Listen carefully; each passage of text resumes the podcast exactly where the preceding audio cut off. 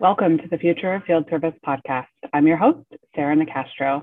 Uh, I'm excited to be reporting to you that the Paris event uh, just finished. Uh, we wrapped our, our, first stop of the global live tour in Paris.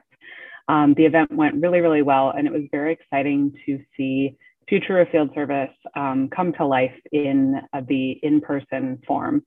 Um, so I uh, wanted to, to share um, some of the key takeaways with you all and thought I would do uh, a solo podcast uh, this week to um, share some of the uh, big um, topics of discussion.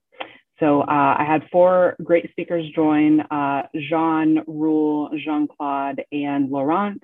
Um, so thanks to you all for being a part of the event. I'm happy to have you um, there with me, and we had uh, a great audience as well. There was a lot of discussion, um, and there were some key points that came out that I want to uh, recap with you all. Um, we did record uh, some of the content, and we are um, planning to make some of that available uh, in its entirety uh, in a bit. Um, but in the meantime, um, just to share some of the content from the day, I thought I would uh, just do a little recap. So I'm going to go through um, three key points that I think are very relevant uh, that came up. Um, the first is uh, the talent gap, which I'm sure is no surprise uh, to anyone because we talk about that a lot and we all know it's a very big challenge.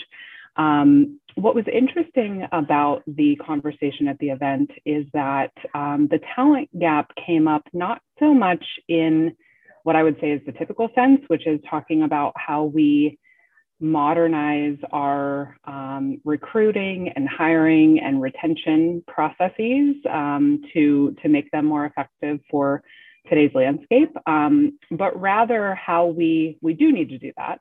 Um, but the conversation we had at the event was around how we marry that with um, different uh, strategies and tools to offset what we need to do from the labor perspective. Um, so part of that discussion was around making sure that we have connected assets and we're leveraging, um, you know, data and insights as well as automation to ease the burden on the frontline workforce. Um, there was a huge conversation around remote service, um, and I did uh, write an article uh, about that specifically um, that should be on the site that ran on Monday.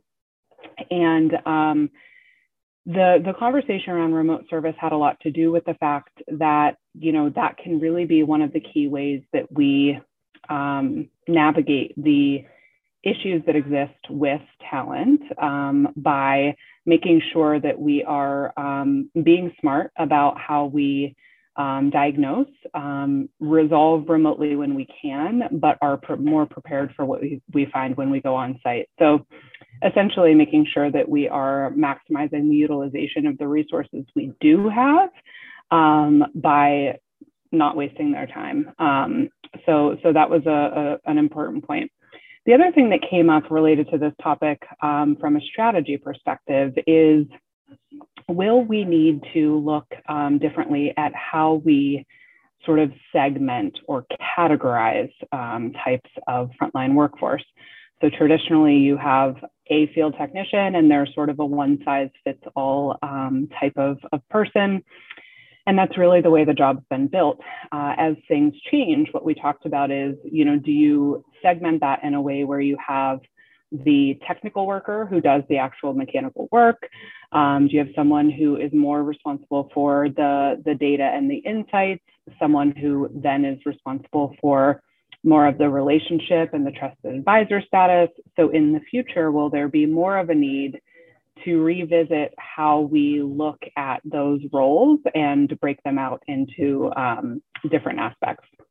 So that was um, the first, uh, I think, really big topic of discussion. The second was around the fact that we need to realize um, and I guess evangelize that service transformation needs to be viewed as business transformation. So, in situations where it isn't, uh, and we had some folks that shared openly about their challenges, you know, those organizations are really seeing incremental improvement versus true innovation um, because the recognition of the opportunity that service presents just isn't there. And so um, it really holds those organizations back from making the progress that they need to make.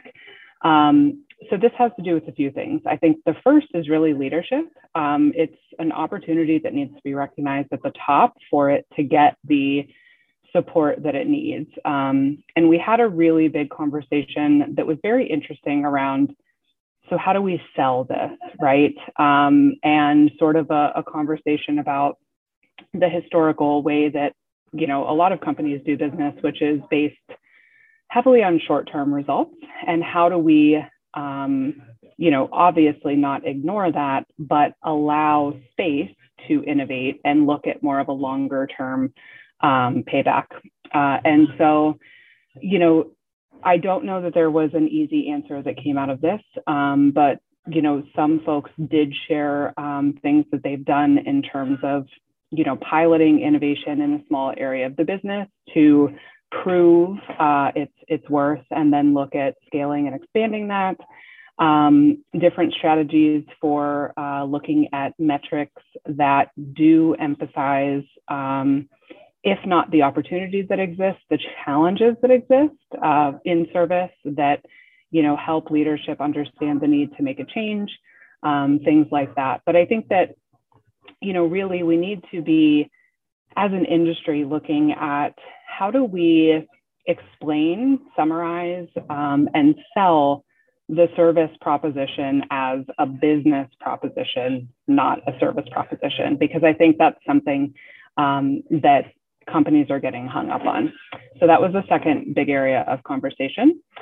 Um, and the third was around people. Um, and so, you know, obviously we talked a lot about technology and, and we all know that technology is a very critical tool, certainly in the digital age, um, in the age of data and information. You really cannot do business today without um, making sure that you have a strong technological foundation. Um, but you know, everyone I think agrees that people need to come first in everything that we do. Um, and so that is both customers as people and our customers leading the change and the innovation that we're driving. Um, and there was a good amount of discussion around that. You know, are we doing these things because we think they're what's needed, or we see others doing them, or are we doing these things because they are going to help our customers solve business problems. Um, so customer intimacy, um, and then you know the idea of change management and um, certainly employee engagement. Uh, that was a huge part of conversation related to the talent issue. Are we, you know, do our employees feel valued? Do they feel recognized? Does our frontline workforce feel as important to our organization as other titles. Um, and so, you know, that that perspective, um, understanding what it is that today's um, talent wants, and are we changing the way we need to to be able to give that? You know, we talked about career paths and opportunities for growth within the business, and and a lot of those things. Um, and then we had a, a, conversation around you know the interaction between customers and the frontline workforce and if the future of service um, as we move towards servitization and outcomes depends on companies achieving that trusted advisor status then are we treating those employees um, like the valuable knowledge workers that they are? Uh, are we making them feel valued and empowered to build and nurture those relationships and giving them the upskilling they need to do that right? And revisiting the roles to see if if you know it makes sense to segment um, technicians who are capable and are interested in doing those things versus those who are not.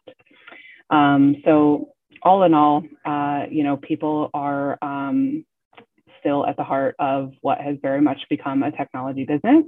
Um, and I think that's something that no one in the room uh, will forget anytime soon. It was a big part of the discussion. So those are three of the main things that came out. Um, you can stay tuned. I'll certainly be doing more coverage on the content from the event. And as I said, we did record the sessions and we do plan to um, hopefully share some of the content with you in its whole form. What we did was interview based sessions. Um, so, a lot like live podcasts. Um, so, they would be a perfect fit to share on this platform. Um, so, stay tuned for those. Uh, in the meantime, this was the first of five cities on our tour. We have London coming up on May 5th, Frankfurt on May 19th, Stockholm May 24th, and Austin, Texas on June 14th. So I would love for you to join us. Um, the feedback on the event was very positive, which made me incredibly happy. Um, and I am looking forward to great events in the upcoming cities. So if you haven't um, taken a look yet, you can find the agenda for each location and all of the information on registration by visiting the website and just looking under live tour. Um, so uh, thank you for listening and um, stay tuned for more. And we hope to see you at an upcoming city soon. Visit the website at www.futureoffieldservice.com. You can also find us on LinkedIn as well as Twitter at the Future of FS.